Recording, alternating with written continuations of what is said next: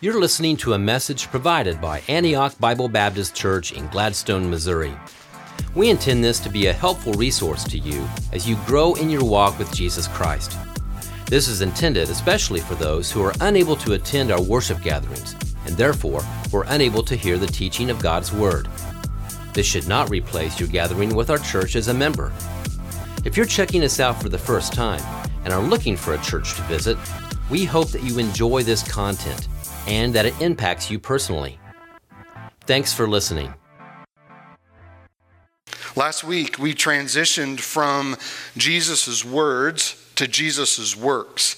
As we closed out the Sermon on the Mount, we saw that the crowd was captured by Jesus' authority. They say in Matthew chapter 7 and verse 29 that Jesus taught as one who had authority, not like the scribes. And so there was this sense of authority in which Jesus taught. And as we move to Matthew chapter 8 and 9, Matthew begins to show us that Jesus' words not only have authority, but his works also have authority. And so last week, as we looked at Matthew chapter 8, verses 1 through 17, we saw that Jesus has authority over disease as he healed three different types of people. He healed a leper, a Gentile, a centurion's slave, a woman. And in verse 17, we were reminded that these healings were Jesus pointing us to the purpose for his coming. Because in verse 17, Matthew quotes for us and says that Jesus is the fulfillment of Isaiah 53 which is where Isaiah prophesies that there would be a king who would come who would be a suffering servant. And this suffering servant would be the Messiah, and Jesus is fulfilling that prophecy. His death would reverse the curse of sin. His death would heal our sin sick souls. So it just wasn't about the fact that Jesus had authority over disease. Matthew is saying this, this authority that Jesus is showing us by healing people is pointing us to the greater reality that Jesus is going to die on the cross for our sins. And when he dies on the cross for our sins, he will reverse the curse of sin with death and disease and all of that. He, he will reverse it. And one day we will experience the reverse of that when we spend an eternity with Him in heaven. Matthew continues today showing us Jesus' authority through his encounter with some potential followers, his encounter with nature and darkness. So here's our outline today. Really, this is all of Matthew chapter 8. If you were wanting to outline it, this is a good way for you to, to remember that it's all about Jesus' authority. So last week we looked at the first 17 verses that Jesus has authority over disease. Today we will finish out the chapter by looking at the fact that Jesus has authority over disciples. We'll see that in verses 8 18 through 22. Then we'll see that Jesus has authority over nature in verses 23 through 27. And then we'll end by seeing, seeing that Jesus has authority over darkness in verses 28 through 34. So let's stand together, and I'm going to read through this so we can get a, a big idea of the text and what's going on, and you can feel rather than chopping it up as we do when we go through verse by verse. It's good, I think, to read the whole text, sort of get the flow of the passage and where we're going and what's going on today as we look at these uh, encounters that Jesus has. So I'll read it out loud. You follow along quietly in the word. Matthew chapter 8 verses 18 through 34. Now, when Jesus saw a crowd around him, he gave orders to go over to the other side. And a scribe came up and said to him, Teacher, I will follow you wherever you go. And Jesus said to him, Foxes have holes and birds of the air have nests, but the Son of Man has nowhere to lay his head. Another of the disciples said to him, Lord, let me first go bury my father. And Jesus said, Follow me and leave the dead to bury their own dead. And when he got into the boat, his disciples followed him. And behold, there arose a great storm on the sea, so that the boat was being swamped by the waves. But he was asleep. And they went and woke him, saying, Save us, Lord, we are perishing. And he said to them, Why are you, why are you afraid, O you of little faith? Then he arose and rebuked the winds and the sea, and there was a great calm. And the men marveled, saying, What sort of man is this that even winds and sea obey him? And when he came to the other side, to the country of Gardart, yeah, you know what that is. Two demon possessed men met him coming out of the tombs so fierce that no one could pass that way. And behold, they cried out, What have you to do with us, O Son of God? Have you come here to torment us before the time? Now a herd of many pigs was feeding at some distance from them, and the demons begged him, saying, If you cast us out, send us away into the herd of pigs. And he said to them, Go. So they came out and they went to the pigs. And behold, the whole herd rushed down the steep bank into the sea and drowned in the waters. The herdsmen fled, and going into the city, they told everything, especially what had happened to the demon possessed men. And behold, all the city came out to meet Jesus. And when they saw him, they begged him to leave their region. Father, thank you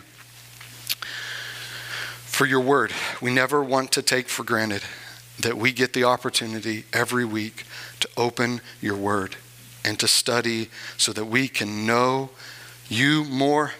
And not just so we can know and be hearers of the word, but Lord, so that we can know you, so that we can follow you, we can be doers of the word.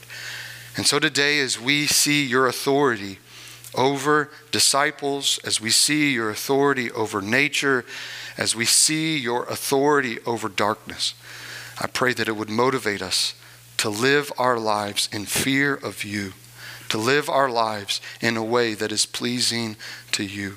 Thank you, Lord, for each person that's in this room. And I know that you have something for them today because your word does not return void. So I pray that you would give them ears to hear in Jesus' name. Amen. You may be seated. I worked on that word, and no surprise to you guys that I worked on that word this week, and it still didn't work out very well. In Matthew chapter 8, verses 18 through 22, we find that Jesus has authority over his over disciples. Look at verse 18. Now when Jesus saw a crowd around him, he gave orders to go over to the other side.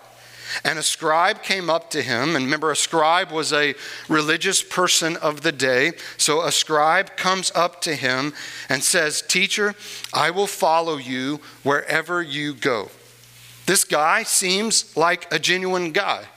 And like this is a good thing for you to say when you recognize someone who has authority, right? That you would say to him, I will go with you wherever you go. It seems like the guy's heart is right towards Jesus. But if you look in verse 20, Jesus obviously sees something different in this young man's heart or this man's heart when he says, Foxes have holes and birds of the air have nest, but the Son of Man has nowhere to lay his head. Jesus basically tells this potential follower of him, I can't guarantee you the comforts of this life.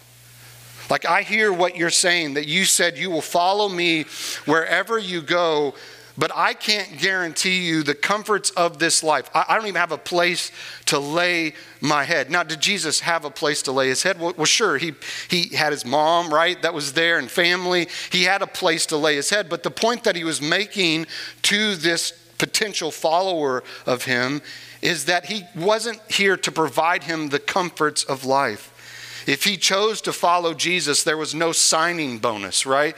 There was no temporary perks that he would give in following him.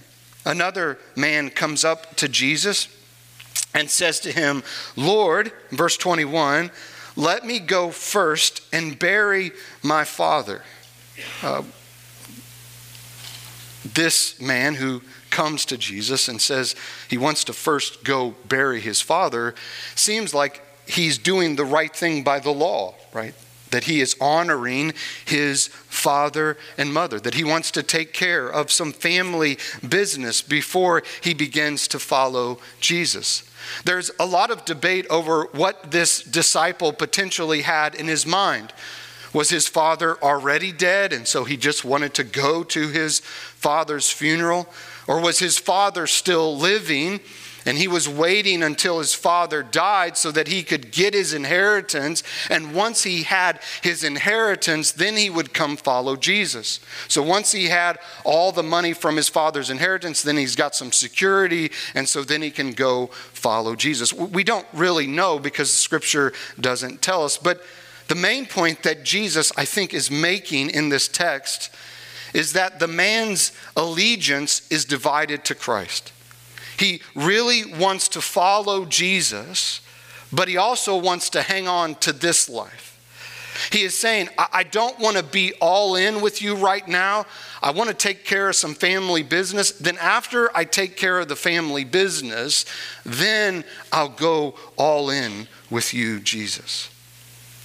Jesus says to him, Leave the dead to bury their dead. Jesus is telling the man if there's anything in your life that keeps you from surrendering to Christ, then you're not ready to follow me. If Jesus does not have ultimate authority in your life, you're not ready to follow him.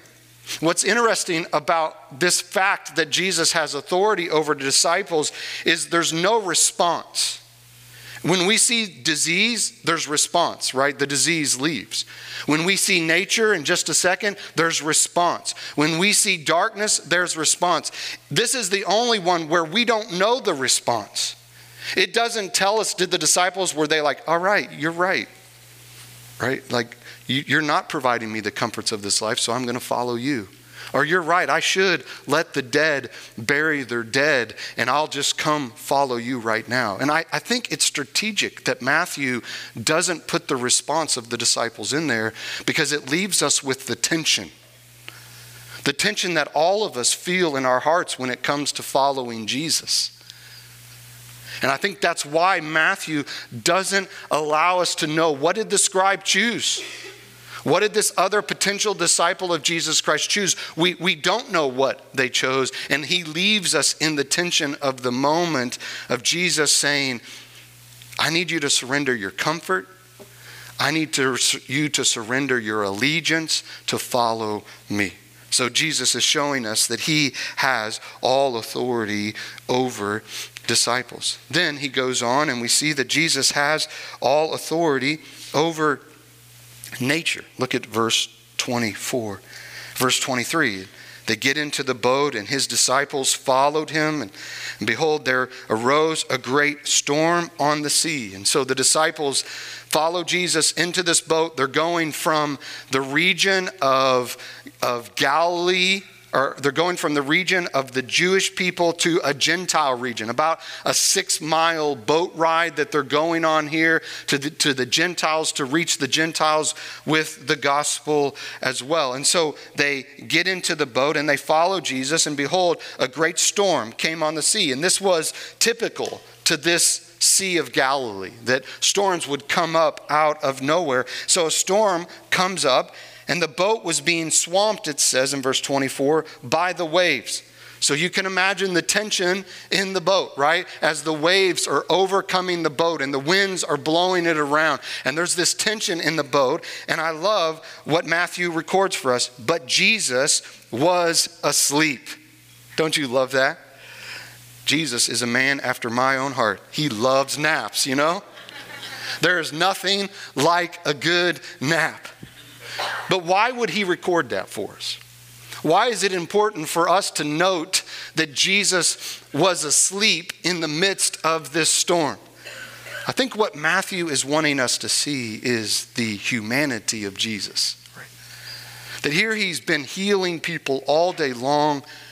He's, he's tired, and when he gets in the boat to go to this Gentile area, he falls asleep in the boat. He gets tired. I think of Hebrews chapter 4 and verse 15, which says Jesus sympathizes with our weakness. Jesus understands when you're tired and you need a nap, and it's okay. Sometimes in the church, I think we get this mentality of work for the night is coming when man's work is done, right? And it's just like this press on. Sometimes you know what you need? A good nap right? Sometimes it's okay to say, I don't got strength in and of myself, and I need just to go lay down and take a nap, and then I'll come back after that. As my wife would say, she either hands me a Snickers bar and says, You're hangry, eat the Snickers bar so you can sort of calculate yourself, or go take a nap. What is she reminding me? I'm human. And, and I want you to know today, you're human as well. And I think what Jesus and Matthew are doing in this text is reminding us that Jesus was fully God, yes, but he was also fully man.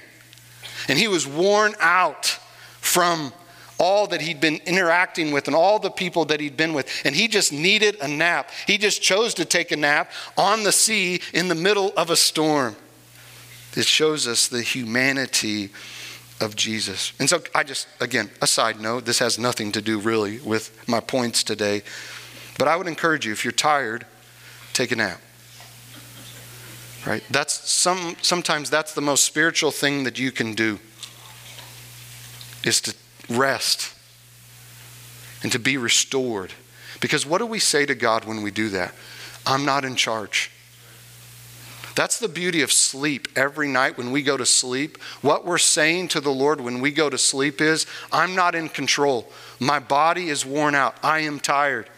And I need you to restore me. And so, again, just that's not the point of the text today, but it, I think it would encourage you. Verse 25. They come to Jesus. Jesus must have obviously been a hard sleeper because it says they went and woke him, saying, Save us, for we are perishing. The disciples cry out to Jesus to save them. And then in verse 26, and Jesus says to them as he's rubbing his eyes, waking up, Why are you afraid, O you of little faith? Then he rose and rebuked the winds and the sea, and there was a great calm. And look at verse 27 and the men marveled. Now just think about it. these guys just saw Jesus heal a leper. They just saw Jesus touch the hand of Peter's mother in law, and she was healed. And we don't see any response that Matthew records for us. But in this boat, as their life is on the line, and Jesus rebukes the winds and the sea, they marvel. They're amazed at what Jesus has just done. And they say, What sort of man is this that even the winds and the sea obey him? They're saying, Who is this guy? That he has authority over nature, that he just speaks and it's calm. Who is this guy? If they were a good Jewish audience, their mind would have ran to the Old Testament where it says that only God can do what Jesus just did. Look, look with me in Psalms chapter 65 verses 5 through 7. It says this of God, by awesome deeds you answer us with righteousness, O God of our salvation, the hope of all the ends of the earth, of the farthest seas, the one who by his strength established the mountains, being girded with might, who stills the roaring of the seas, the roaring of the waves, the tumult of the peoples. Who is this? This is God. He, he calms he stills the roaring seas. Look at Psalms chapter 89 and verse 9. It says of God that he rules the raging of the sea. When its waves rises, he stills them. Look at Psalms 107 verses 28 in verse 29, then they cried to the Lord in their trouble, and he delivered them from their distress. He made the storm be still, the waves and the sea were hushed. As they would have seen Jesus do this miraculous miracle of calming the seas and the waves, their mind would have ran to the Old Testament. Only God can do that. Only God can still the seas and, and the winds and the seas. What we're seeing is that Jesus is God. And their minds would have been running Is this the Son of God? Is this the king of the Jews? Is this the one that we have been waiting for? And as we see him calm the winds and calm the seas, their mind would have been going, This must be the Son of God. This must be the king because he has authority over the winds and the seas. And they responded with amazement. Then in chapter 8, verses 28 through 34, we see that Jesus has authority over darkness. So we've seen Jesus has authority over disease, he has authority over his disciples, he has authority over nature. Now Jesus encounters the darkness of this world. I think you know this, but just to remind you, the Bible is clear that there is an unseen battle going on around us. Ephesians chapter 6 and verse 12 says that we don't wrestle against flesh and blood, but against principalities, against the darkness of this world. So there is a spiritual warfare going on all around us. And in this passage, we see it come to light. And so we see as Jesus and the, his disciples get to this Gentile region that two demon possessed men come out to meet Jesus from the tomb. They're, they're, they're so fierce that no one would go down that path. So as Jesus and the disciples exit the boat, two demon possessed men to come to him, and the life of these men, as you read other gospels, is marked by who they're controlled by. They were known in their community as crazy men. We know from other passages that they lived amongst the tombs and ran around naked. Here we know that people avoided even going down the path where they were at because of fear of them and just sort of wanting to be distant from them. What's interesting is that in Matthew's gospel, he says there were two demon possessed men but if you go read Mark's account of this story and Luke's account of this story, they only record for us that one demon possessed man was healed. So, why would Matthew, who's looking at the same story that Mark and Luke are looking at, why would he tell us that two demon possessed men were healed? Well, it takes us to the theme and the reason that Matthew is writing this gospel. You remember what the theme is? The theme is Jesus is King. And so, Matthew's whole point of the gospel is that he's wanting to prove to the Jewish audience, if they're going to take this gospel to court, he's wanting to show them that Jesus is king, that Jesus has all authority. Well, in a Jewish court, the only way you would accept the witness of someone is if there was two witnesses. And so, because Matthew is writing to a mainly Jewish audience, he records for us that there were two demon possessed men. And it gives us a hint to his theme. His theme being that Jesus is the king. Mark didn't feel the need to record that. There was just one man that was healed. Luke didn't feel the need to record that because that wasn't the point of why they were writing. But Matthew chooses to record for us that two men were healed because he's trying to prove to his Jewish audience that Jesus is king. And where there are two witnesses, there are there is authority there. And so jesus is showing his authority by the presence of these two men that were healed. So little little bonus for you there of why there's two versus others. And behold these men come and it's interesting they the demon demons cry out to Jesus and they say three things to Jesus. What have you to do with us, O Son of God? Have you come here to torment us before our time? And if you cast us out, send us away into the herd of pigs. I think it's interesting that the men don't address Jesus, the demons address Jesus. And I love how they address Jesus because the first thing they say is, What do you have to do with us, O Son of God? Here's what I want you to know they knew who Jesus was. They knew who he was. They knew that he was the Son of God. The second thing, when they say, Have you come to torment us before our time? They knew where they were going. They knew what their end was. They, they understood that in Revelation 19, one day they'll be tied up and thrown into the lake of fire. One day they'll be in eternal torment forever. And so that's why they say to Jesus, Don't torment us before our time. We know what's coming for our story, but don't, don't, don't send us there yet. Then they say, If you cast us out, send us into the herd of pigs. What are they saying when they say that? They know who has the authority in their life.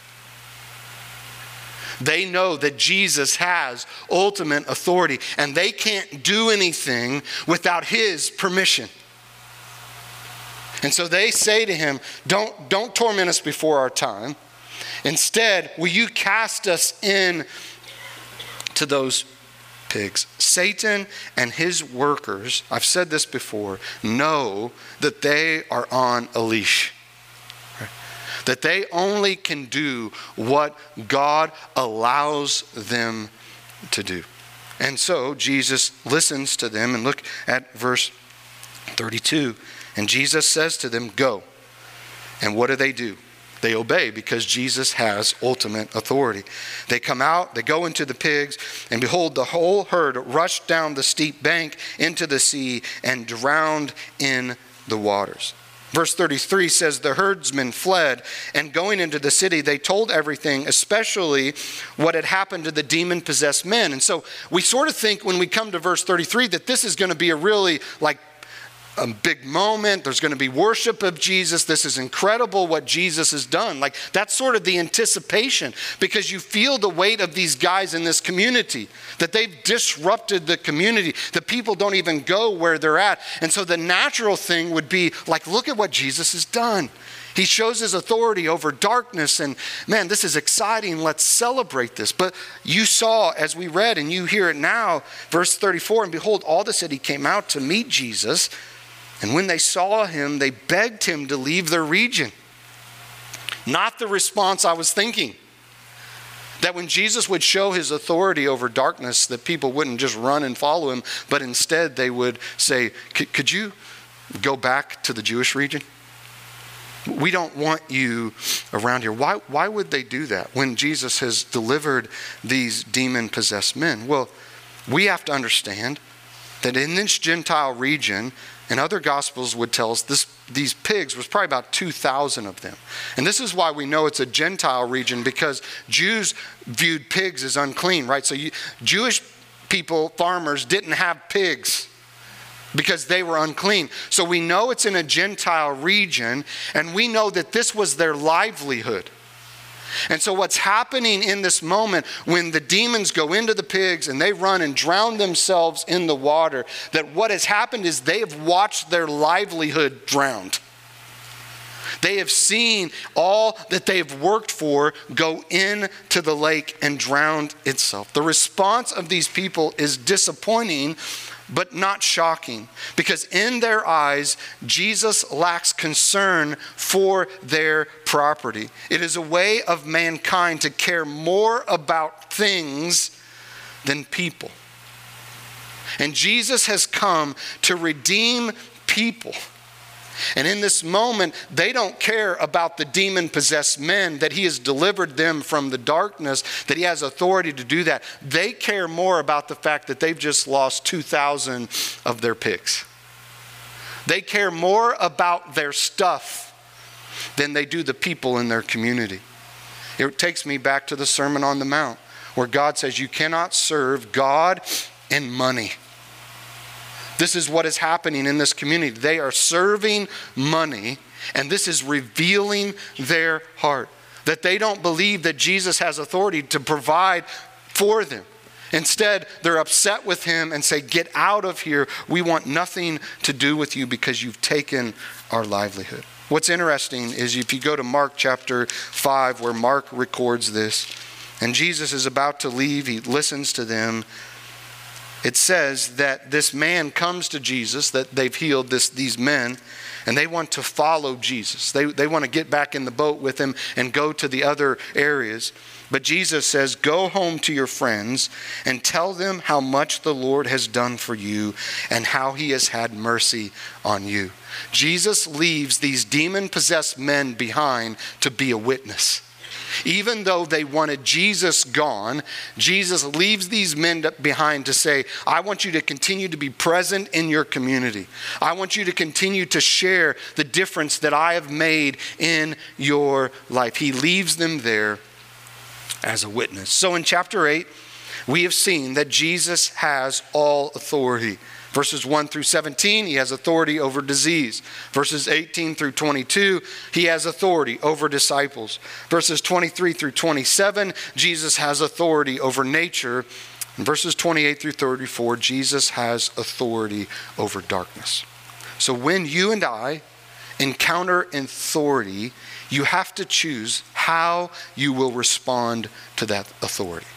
In each one of these stories, except for the disciples, when they encountered Jesus, they had to respond. There was no middle ground. It either left or stayed. Like they, they had to respond to Jesus' authority. So, this is my question for us to sort of bring chapter 8 to a close is how will you, how will we respond to Jesus' authority? I think this is, as we see Jesus' authority, this is what Matthew chapter 8 is about, but it pushes us to say, how are we going to respond to Jesus' authority? It's one thing to mentally understand that Jesus has all authority, it's another thing for it to get to our heart and our hands.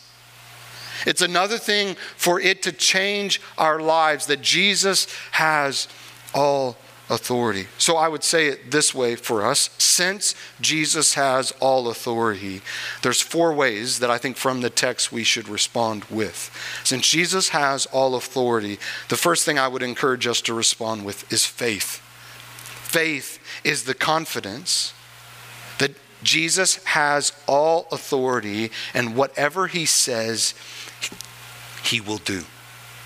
Faith is a confidence that Jesus has all authority and he will do whatever he says.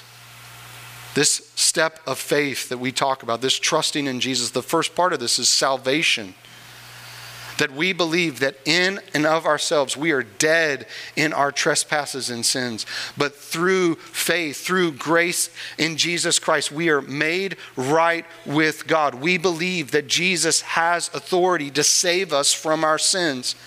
That's why he could say in John 14, 6, I am the way, the truth, and the life. No one comes to the Father except through me. Why? Because he has that kind of authority. And today, if you've never put your faith and trust in Jesus Christ, the first step in your journey with Jesus is faith, is to trust in Him, is to put your full confidence in Him and know that He has the authority to save you. That he has the authority to rescue you from your sins. That he has the authority to not only give you an eternity in heaven, but to give you an abundant life now. He has the authority to do that. Do you believe that? It's one thing, again, for you to mentally assent to Jesus has all authority. It's another thing to respond with faith and full confidence that He will do what He said He will do. And so I think the first step of faith is this step of faith of salvation. But I think we continue, the Bible says, to live by faith. We continue to live in the confidence that Jesus has all authority. And how do we live in that confidence?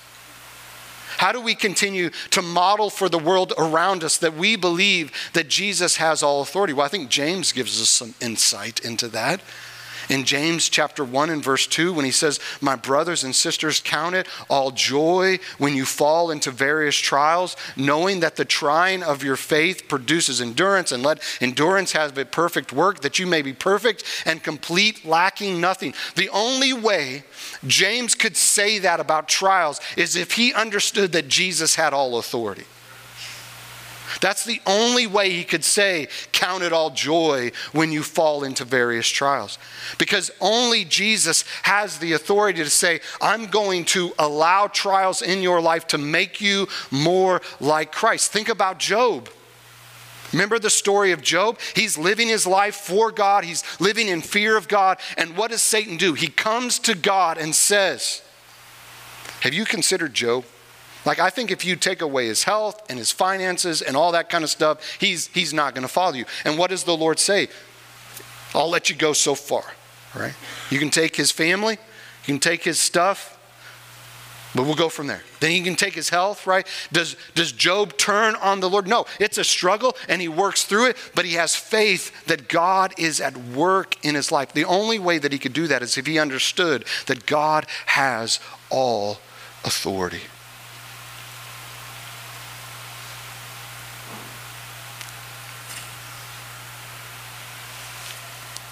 When it comes to your story, do you believe that God has all authority over it?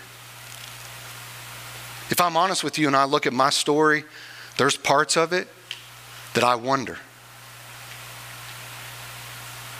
whether I've hurt somebody or somebody has hurt me.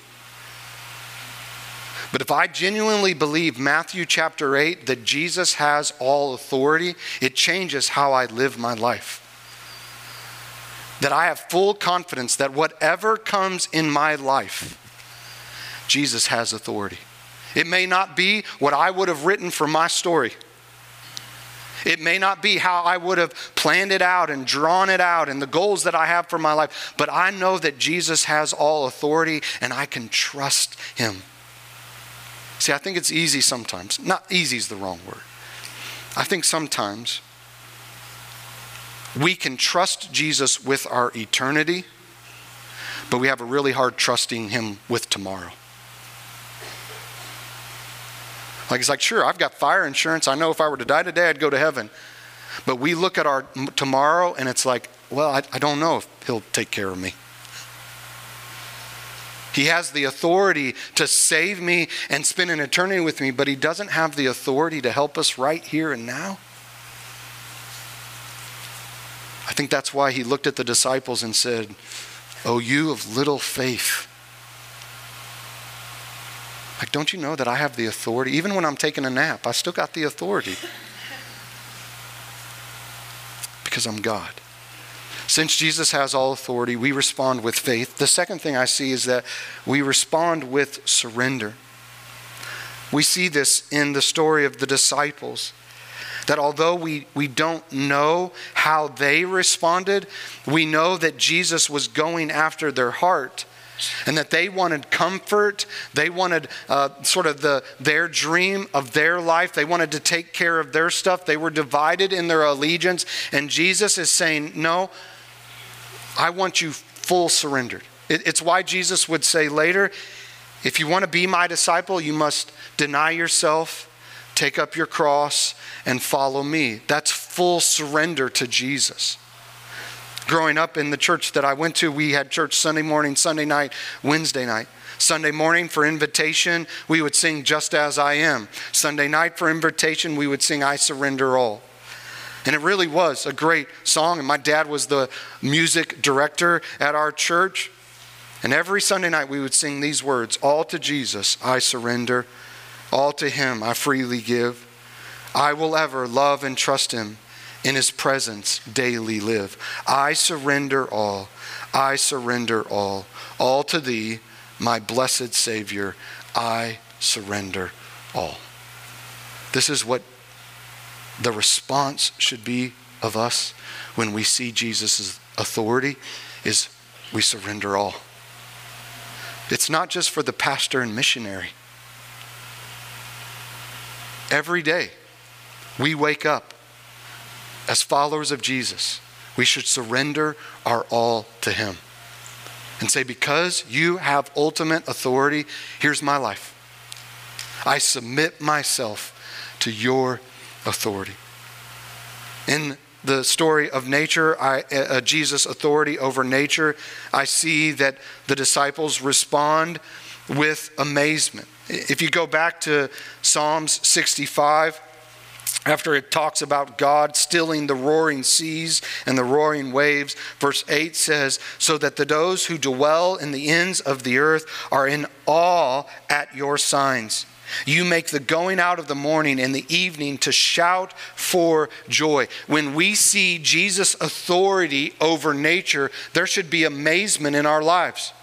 We should be at all at, at his authority over nature. When you watch the sunrise, and this is what Job would say in Job chapter 9, he's like, Who commands the sun to rise and the sun to set? As Job is thinking through the trials that he's going through and he's thinking about who God is, he says, Who does that? God, right? Because he has ultimate authority. Jesus has ultimate authority, and it should lead us to amazement. Every morning when we watch the sunrise, there ought to be a sense in our heart of, like, wow, he did it again. He showed his authority again.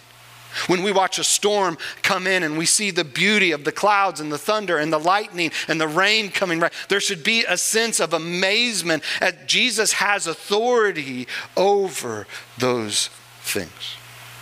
The last thing that I want you to see that in our response to Jesus' authority is that we should respond with security. Jesus has authority over darkness. And because Jesus has authority over darkness, we live in security.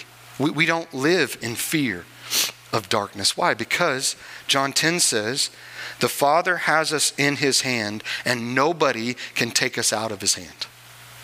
1 John chapter 4 and verse 4 says, Greater is he who is in you than he that is in the world. So, our response to Jesus' authority is security, that I don't have to live in fear of the darkness.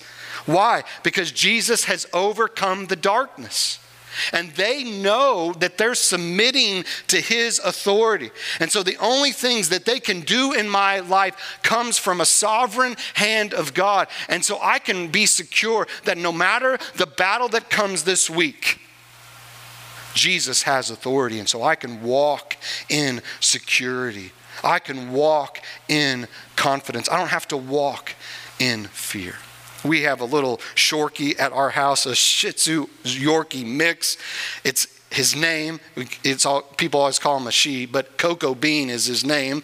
Um, our daughter named him a long time ago. And every time we tell people that, they're always like, oh, she's such a pretty dog. And it's like, oh, it's a he. He is a handsome dog.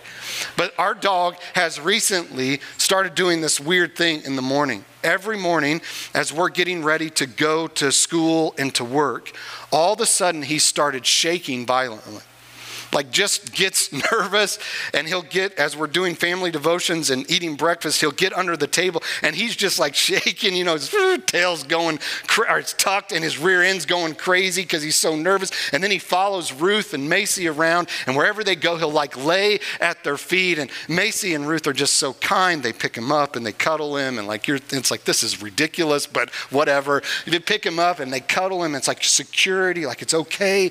We'll be back right? Don't worry worry, everything's going to be okay. And here's what I think sometimes we as Christians approach each day like cocoa bean. And we're shaken, and it's like, what's going to come to today? And I don't know if I can handle today. And can I encourage you, because Jesus has all authority, you can be secure. He's with you, He's for you. You don't got to go into the day shaking. He has all authority and there is no darkness that can come. A few weeks ago, I told our staff, I said, when I walked out of house this morning, it was like I'm putting on the army warfare and we're going into battle. It's been times like that in my life recently. But here's the thing I walk out of our house like we're going into warfare, not in, oh, I hope I win today. I walk out of the house in confidence. Why? Because He has won, He has reversed the curse. He has all authority. Jesus is God. And it should get down to a ground level for us that we live each day not in fear, but in faith. That we're the most confident people in the world. Why? Because we know the one who has all authority. So when cancer comes in our life, we don't fear it When disease comes in our life, we don't fear it. When relationships are wrecked in our life, we don't fear it. Yes, it hurts and we cry and we weep, but we move forward in confidence. Why? Because Jesus has all authority. That's how we live our lives. We live our lives under His authority, and it affects every day of our lives. Father, I'm so thankful for the authority that you have that you have authority over disease, that you have authority over us, that you have authority over nature, that you have authority over darkness. And so, as a church, give us confidence. Help us to walk into life, walk into each day, not scared, but walk into confidence that no matter what comes in our life this day, you have all authority. Lord, I pray for the person in this room that needs to step out by faith and stop waffling with whether they believe you have all authority or not. And today they need to put their faith and trust in you and say, I believe today that Jesus has all authority and he can save them. And may you do that. And for those of us that have done it, Lord, help us to continue to live by faith. Help us to continue to every day surrender all Help us every day, Lord, to just live in amazement of you and your authority. Help us every day to live with confidence that you have overcome the darkness. We're so grateful, Lord, for the difference you make in our lives. Help us to live that out every day. In Jesus' name, amen. Thank you for listening. You're always welcome at Antioch. If you desire more information, please go to antiochbbc.org. That's antiochbbc.org. God's best to you.